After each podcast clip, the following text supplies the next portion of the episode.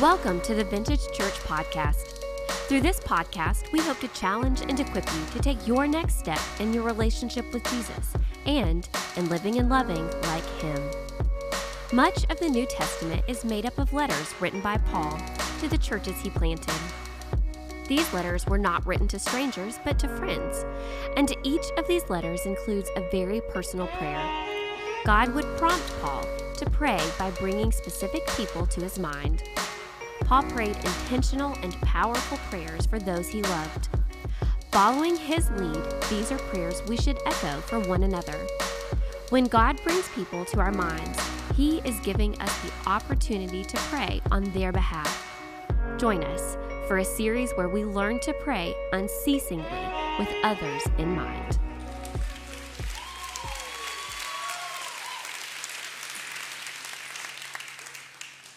Are so blessed, uh, and Chris pointed this out last week, uh, to have a group of people who uh, they're not up here to perform and entertain you.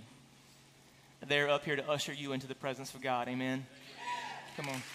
I like it. I like some energy. All right, we got a lot of ground to cover, so let's dive in, okay? Okay. Um, so we've been talking about how to become people that are better at prayer. That God has given us this beautiful gift of communication with Him that our God has not demanded that we speak to Him, but He has invited us to live in constant conversation with Him. I think that's cool. That we get to like hang out with the God of the universe anytime we want, that we get to live constantly in His presence, that you don't ever have to invite Him into anything because He's already there.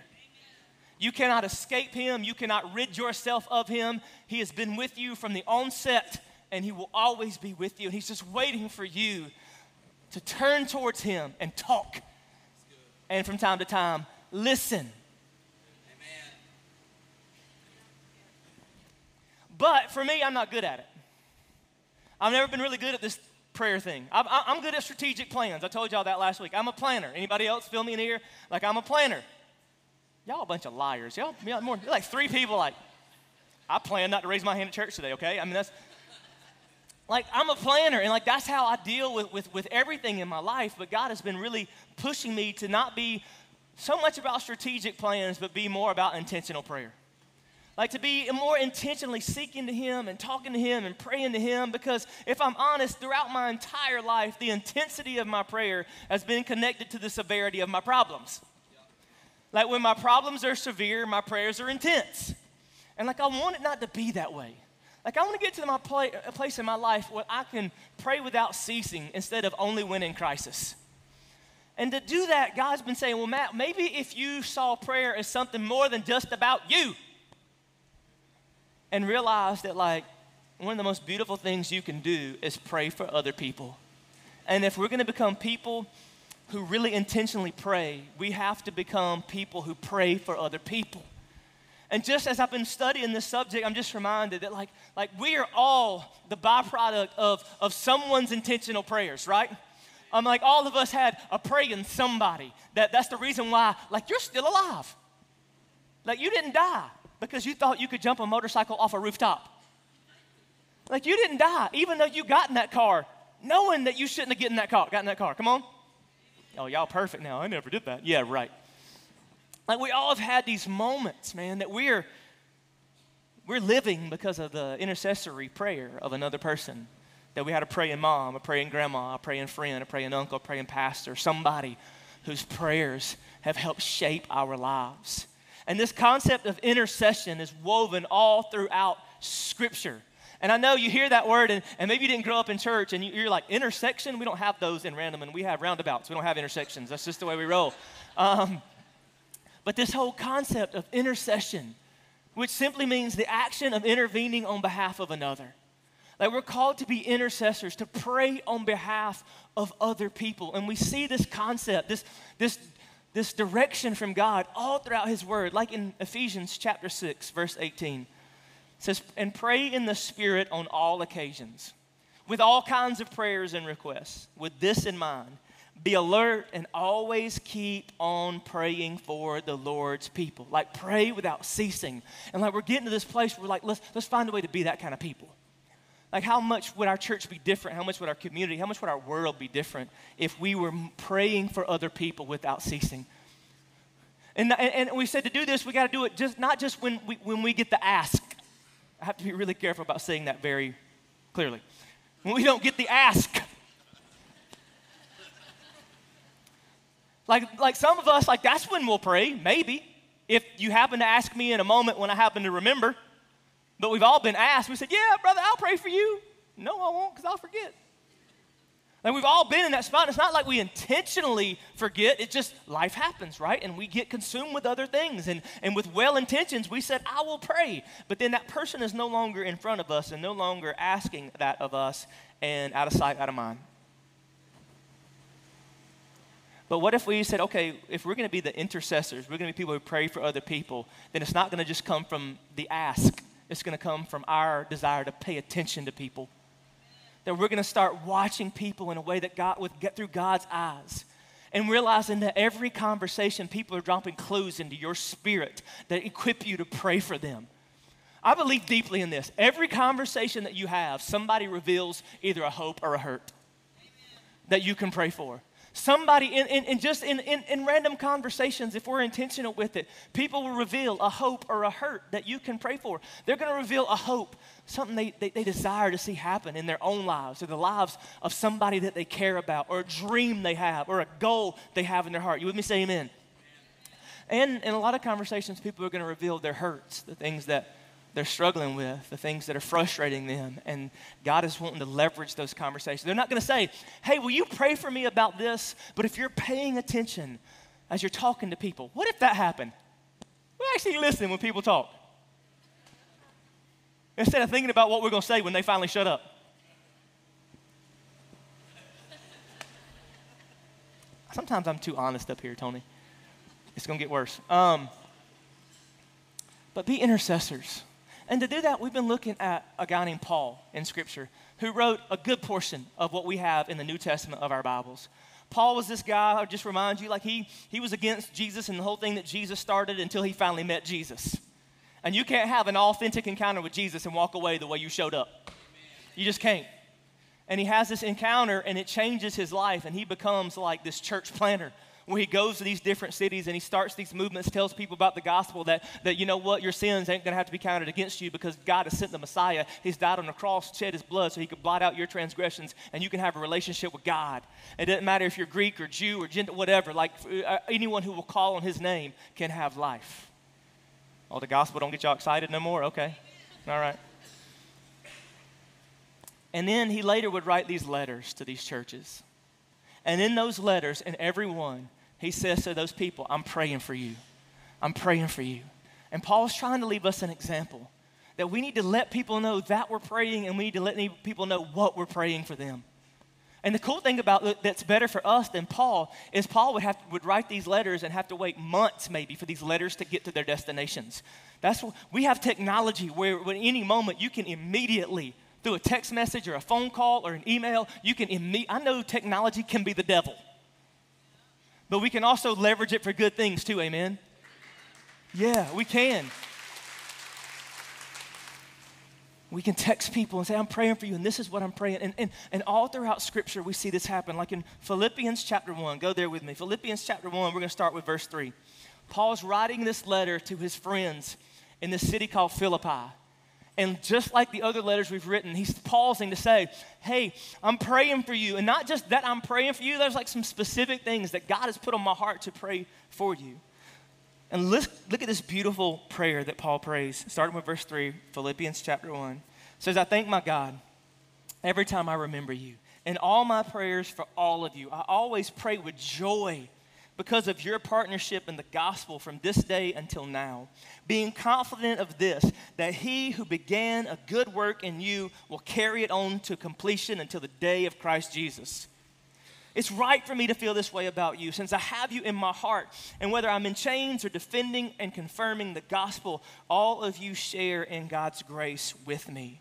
God can testify how I long for all of you with the affection of Christ Jesus. And this is my prayer that your people may abound more and more in knowledge and depth of insight, so that you may be able to discern what is best and may be pure and blameless for the day of Christ, filled with the fruit of righteousness that comes through Jesus Christ to the glory and praise of God. Like when you really dive in that, do you see the beauty in that prayer?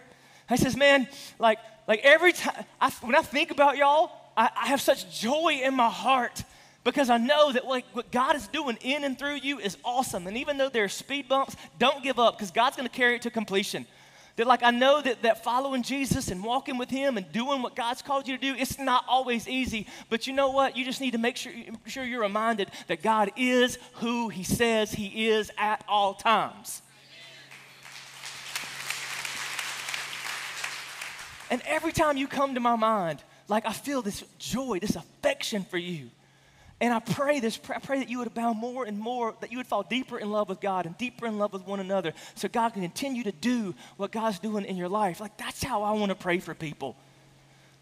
Because it's really easy to get, Dear Lord, be with Johnny, amen. and like, that's the end of it, right? Like, that's not the kind of intentional intercessory prayer I'm talking about. Paul didn't say, Hey, I'm praying for y'all, good luck. He says, No, like, like I'm, I'm, I'm really crying out to God. And these are the specific words. And I've been like, God, how do, how, do I, how do I pray like that?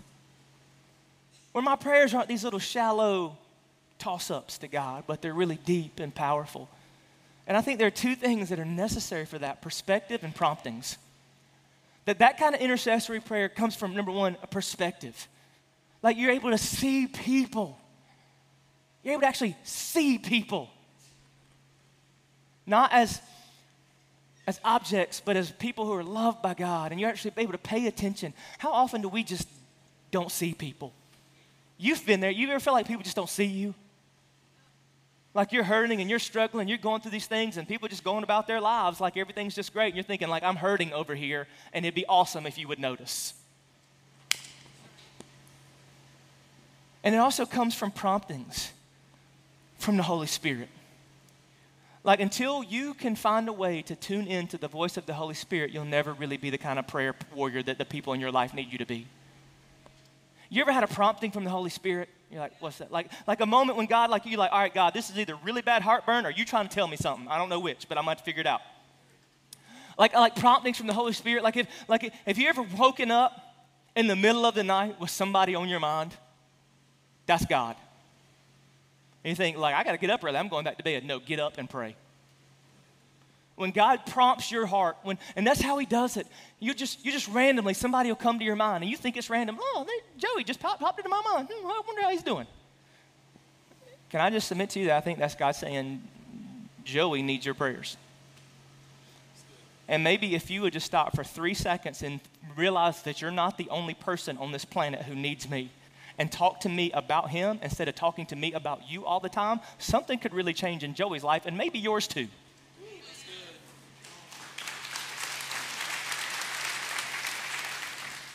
But all we can think about is, I'm inconvenienced because I'm, a, I'm awake at 3 o'clock in the morning. I got to get up at 4.30 and I got stuff to do.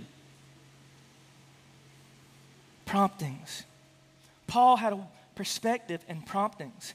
But here is what I notice most about this it's not really what he prays, but from where he prays it. Because Paul prays that beautiful prayer from prison. Like when I read that, like uh, Paul saying, Oh, when I think about y'all, I have so much joy. I have so much affection in my heart. I'm just praising God for what He's doing in your life. You think Paul's sipping a fruity drink on a beach somewhere. But Paul is praying that prayer from prison. To me, that's what's impressive. Because in prison, perspective can get lost and promptings can easily be ignored. You know, Paul is, Paul's praying, he's celebrating that they're doing stuff that if he's honest, he wished he was doing himself. Can you pray that prayer? Can you pray, can you pray a prayer for somebody who has an opportunity to do something that you can't and maybe never will? Ooh. Like Paul would much rather be, instead of sitting in the prison, out there on the streets with them sharing the gospel. And here he's in a position where he can't do what he wants to do, but somebody else can, and he has the wherewithal and the selflessness to pray and celebrate what they're doing. That's the kind of prayer people I want to be.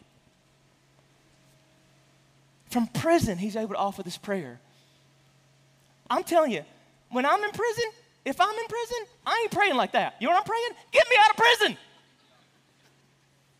Like I'm talking to God, all right, but it ain't about them. It's about me. I'm not praying for you. I'm in prison. I ain't praying for y'all. I'm praying, God, get me out. Especially when I don't think I deserve to be there. I didn't do something that I was supposed to do to get there. Because you know, like every time Paul would hear the rattle of the keys echoing down the hallways of that jail, he had to think, this is it. This is the day they're coming for me. This will be my last day on earth. They're coming to cut my head off. If I'm in that position, I'm thinking, God, I love you, but you got to get me the heck out of here. I will pray for them when I'm out. But for now, Jesus, help me. And now there's some people thinking in the room like, that's great, Matt, but like I can't relate because I'll never be in jail, or at least I'm not planning to go back. Welcome to Vintage Church. And many of us will never find ourselves in the type of prison that Paul is in, but many of us instead are living in a prison built by our painful experiences. See, some of us, we're, we're not in that kind of prison, but we're in a different and maybe even more dangerous one. Because life's hard. And along this journey, we're going to go through really painful things. And what we end up finding is as we walk through these painful things, so often, it, experience by experience, painful thing by painful thing, we begin to maybe not even realizing it, build a wall. We get hurt. People do things. We go through experiences that are frustrating, that are difficult, that are things that we never thought we would have to go through.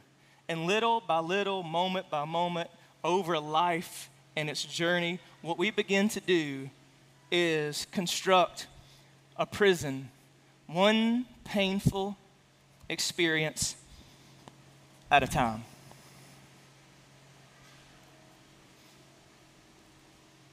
Because that's just the way life is.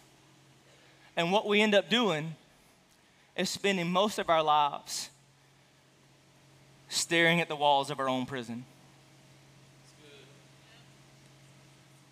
Because the re- and the reality is, it's not, it's not because we're worried about what's going to happen to us. We feel like we're safer in here. That we, we build this wall to shut people out because, because we feel like, you know what, I've had, I've had so many bad experiences. I've gone through so much. People have hurt me my whole life. Nobody's ever paid attention to me my whole life. I've made so many mistakes my whole life that, you know what, it's probably just better for me to stay in here anyway. Because if I'm in the prison, they can't get to me. I'm actually safer in here than out here. And so, to keep from another one of these things happening in my life, I'm just gonna spend my entire life in a prison. And what it's doing is it's killing you. It's becoming an obstacle to you having anything healthy in your life. It's ruining relationships. It's destroying your career. It's messing you up financially. Like it's, it's, it's, it's hurting you more than you know, but you've convinced yourself that no, no, no, here is where I'm safe. In the prison is where I'm safe. And even in here, you start, you, you talk to God and, and, and, you, and you ask for help. And then, but here's what you're going to notice. When you start talking to God in the prison, He's probably going to prompt your heart to pray for the people who put you in there. Do you remember when Jesus was on the cross? Luke chapter 23, verse 34. Jesus said, Father, forgive them, for they do not know what they are doing. Jesus found himself in the most painful of prisons ever, on a cross, going to his death. And from the prison, he prays. And he prays for the people that put him there. He's only practicing what he preached in Matthew 5 44. But I tell you, love your enemies and pray for those who persecute you. But so many of us spend our entire lives here. There's people in this room You've been in the prison of your painful experience for decades. And you're saying, Preacher, ain't nothing you can say to get me out. I'm gonna stay here because you don't know my situation, you don't know my past, you don't know what I've been through. Like, I, I know this is the safest place for me because as long as I've built this wall and I've, I've created this structure that keeps people at a distance, they can't hurt me anymore. Maybe you're reducing the risk of them hurting you, but you're killing any opportunity for you to help them.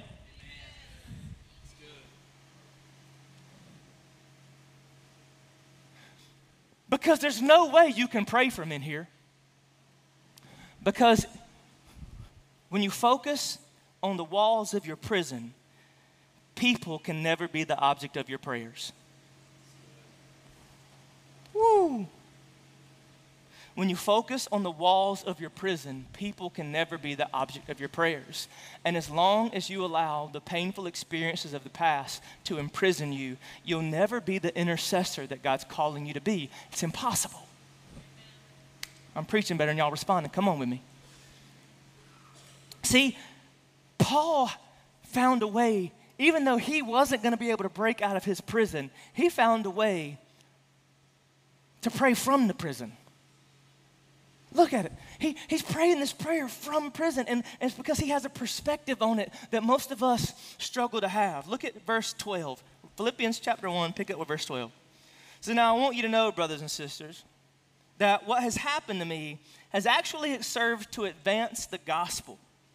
As a result, he, it has become clear throughout the whole palace guard and to everyone else that I am in chains for Christ.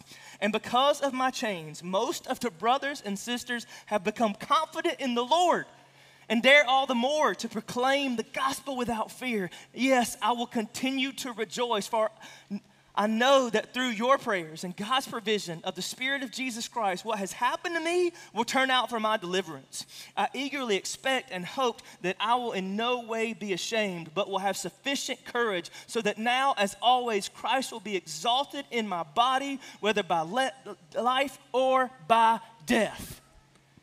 Do you hear what he's saying? He says, Hey, I'm in prison, but guess what? I am not imprisoned.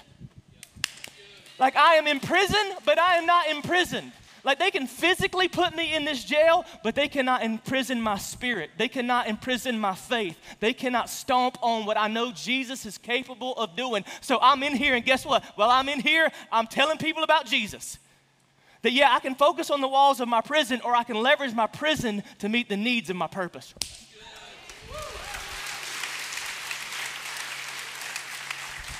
Because, see, when you find purpose in the pain, it ceases to be a prison. When you find purpose in the pain, it ceases to be a prison. And Paul said, I'm in prison, but I'm not. I'm in jail, but I ain't in prison. My purpose is not in prison, even though I'm in prison. I'm leveraging every moment. And you know what's happening? People getting saved, even the guards. And I may die today, I may die tomorrow, but I ain't going down without a fight. Amen. I'm continuing to fight for the calling that God has put in my life.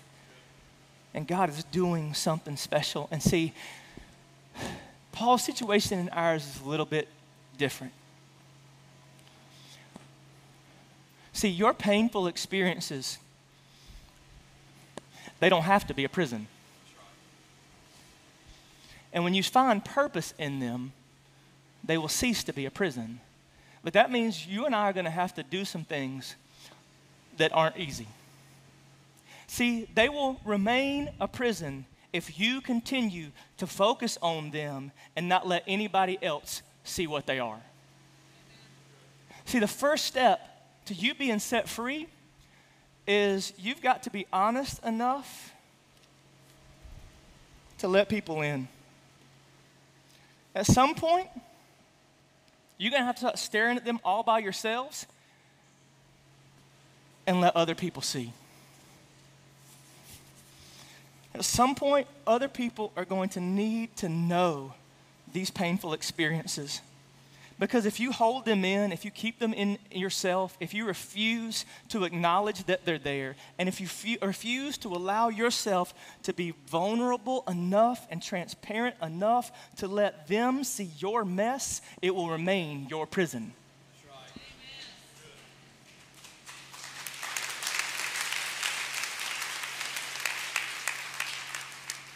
But that's hard to do, isn't it? Because we don't like to talk about this stuff. Because we're supposed to be perfect. And until you have the courage to say, you know what? These things happen to me, and yeah, they're real, and yeah, they're frustrating, and yeah, they hurt, but I'm not going to hold them to myself, and I'm not going to stare at them any longer. I'm going to have the courage to step out from behind the mask, the wall, the prison, however you want to call it, and let people see my wounds because they need me to help them fix theirs, and I need them to help me fix mine.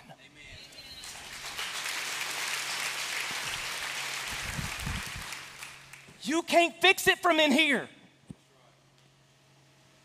You can't fix it in here by yourself, trying to, trying to come up with a plan. You need the prayer of other people. And the other people need the prayer that you need to offer up. And that ain't happening until you have the courage to let it out. See, it's, it, doesn't, it doesn't have a hold on you when you let it out. See, then you can have a hold of it. And now there's going to be some moron that says, oh, just, just let it go. You can't, it's a part of you. For, forgive the church or some well intended priest oh, just let it go, get over it.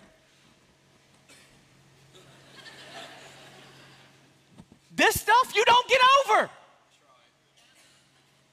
It leaves scars. The wound heals, but the scar might still be there. And you know what? That's okay. It's who I am. It's part of my story. Oh, it's a part of yours too? Maybe we can help each other.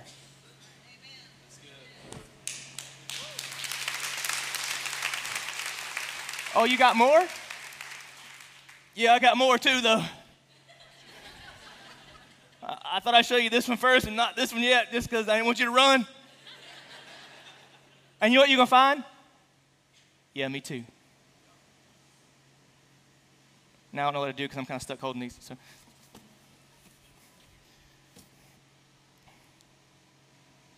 These two are very intentionally picked out because I've seen these two ravage people's lives in our church for far too long. There's some people right now in our church, you're on the brink of this, and yet you are still refusing to show up at the marriage conference this weekend because you're afraid of what somebody might ask, or you're afraid it might reveal the actual destruction that's living in your marriage. But I would say to you, maybe, just maybe, this is your one last shot, shot to save it.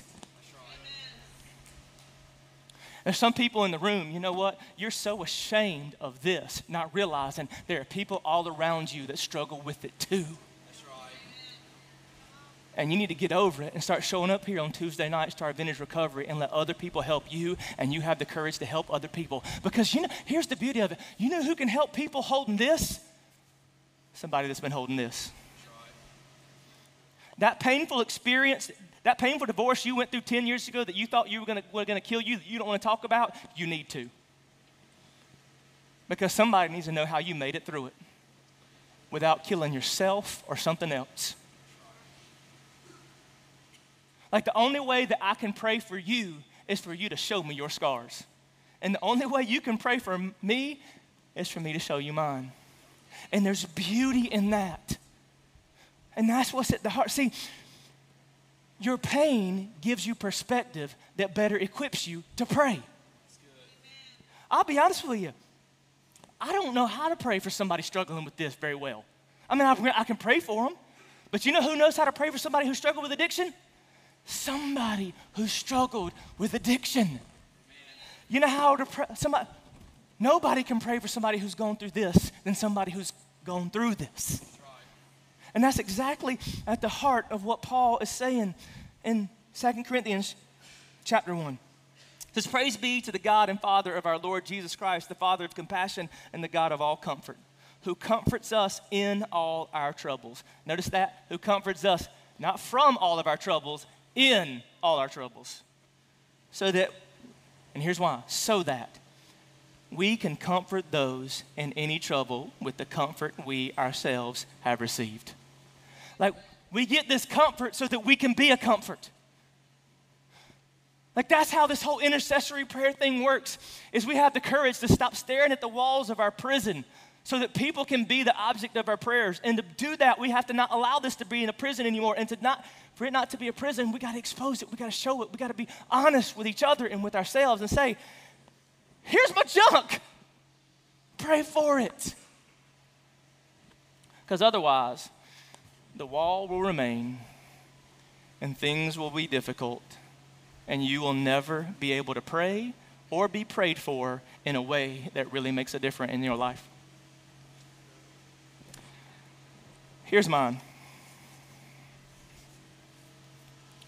This is one of mine that I still carry around with me to this day. When Ashley and I decided we were going to have kids, we just thought it was easy. You just do what you do, and nine months later, here comes a baby. Like that's it's just that simple. You just decide one day, here we go, and it's gonna be fun. Here we go.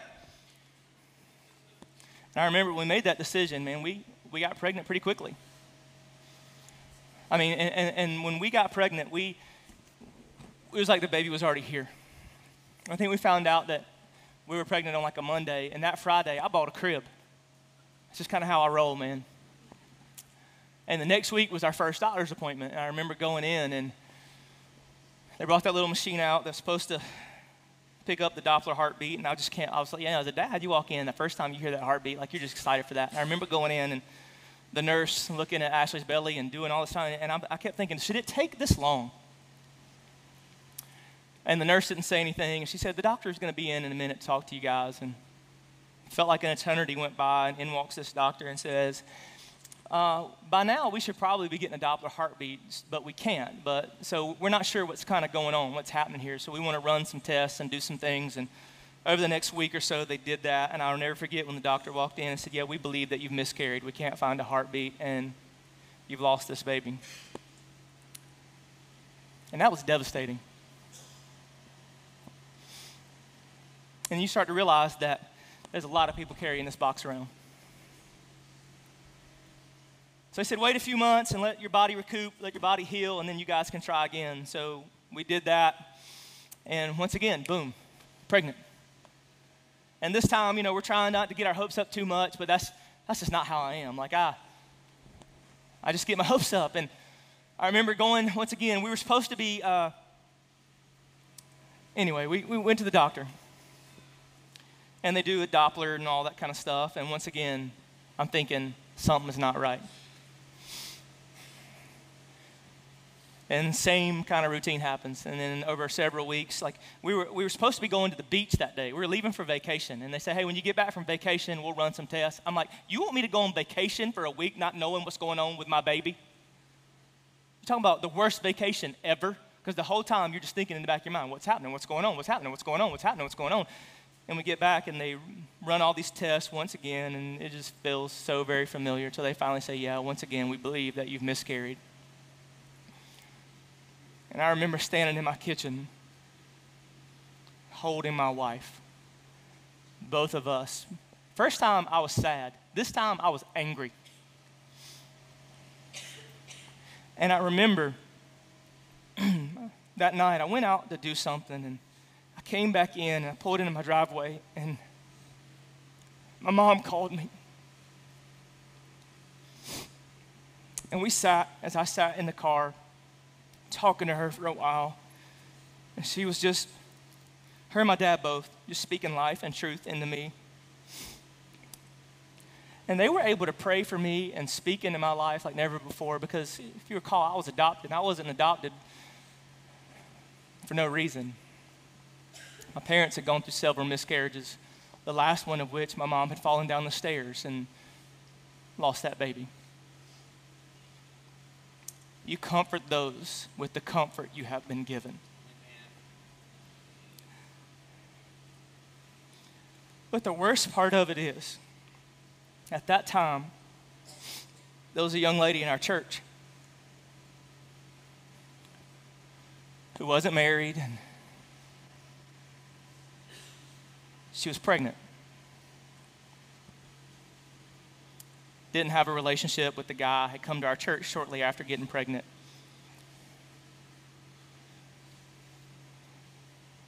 And I remember every time I'd see her, I would get angry. And I would ask God, God, why does she get a baby and I don't?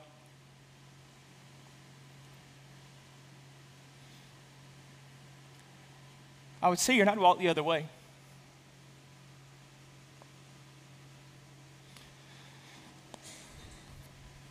Because my pain had become my prison. And here was a girl who needed her pastors. She needed her church. She needed people around. She was scared to death. She's having a child and she needs help and she needs support and she needs people praying for her. And I couldn't even talk to her.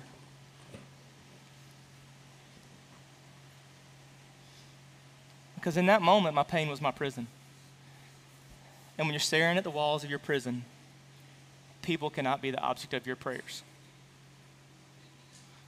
And as I've looked back on that, I've had to remind myself of the need to repent and ask God to forgive me for my spirit in that season.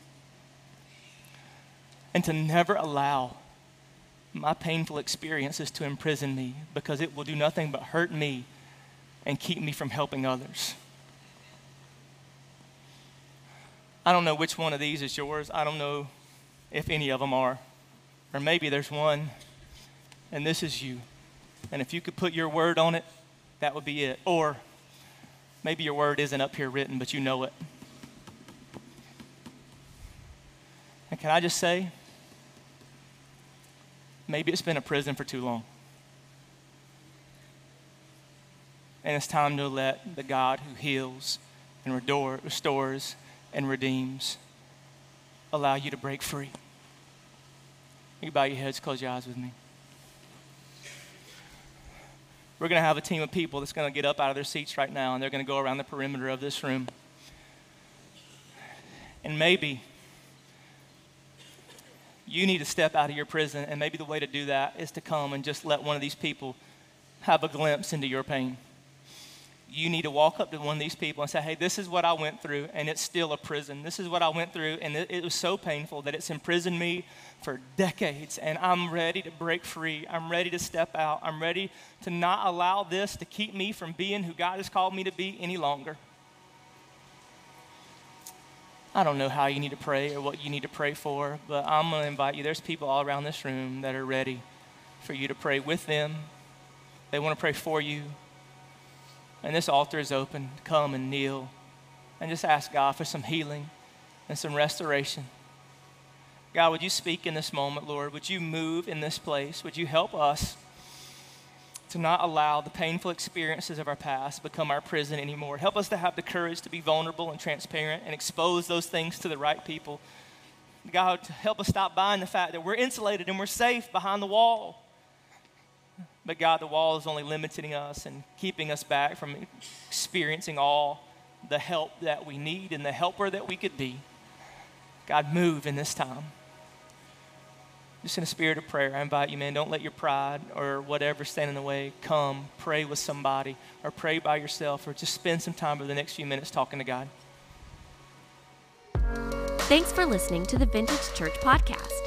To stay connected with what's happening at Vintage, Download the Vintage Church app to access sermon notes, events, devotionals, previous podcasts, and discover ways to get connected in community. We hope you join us again soon.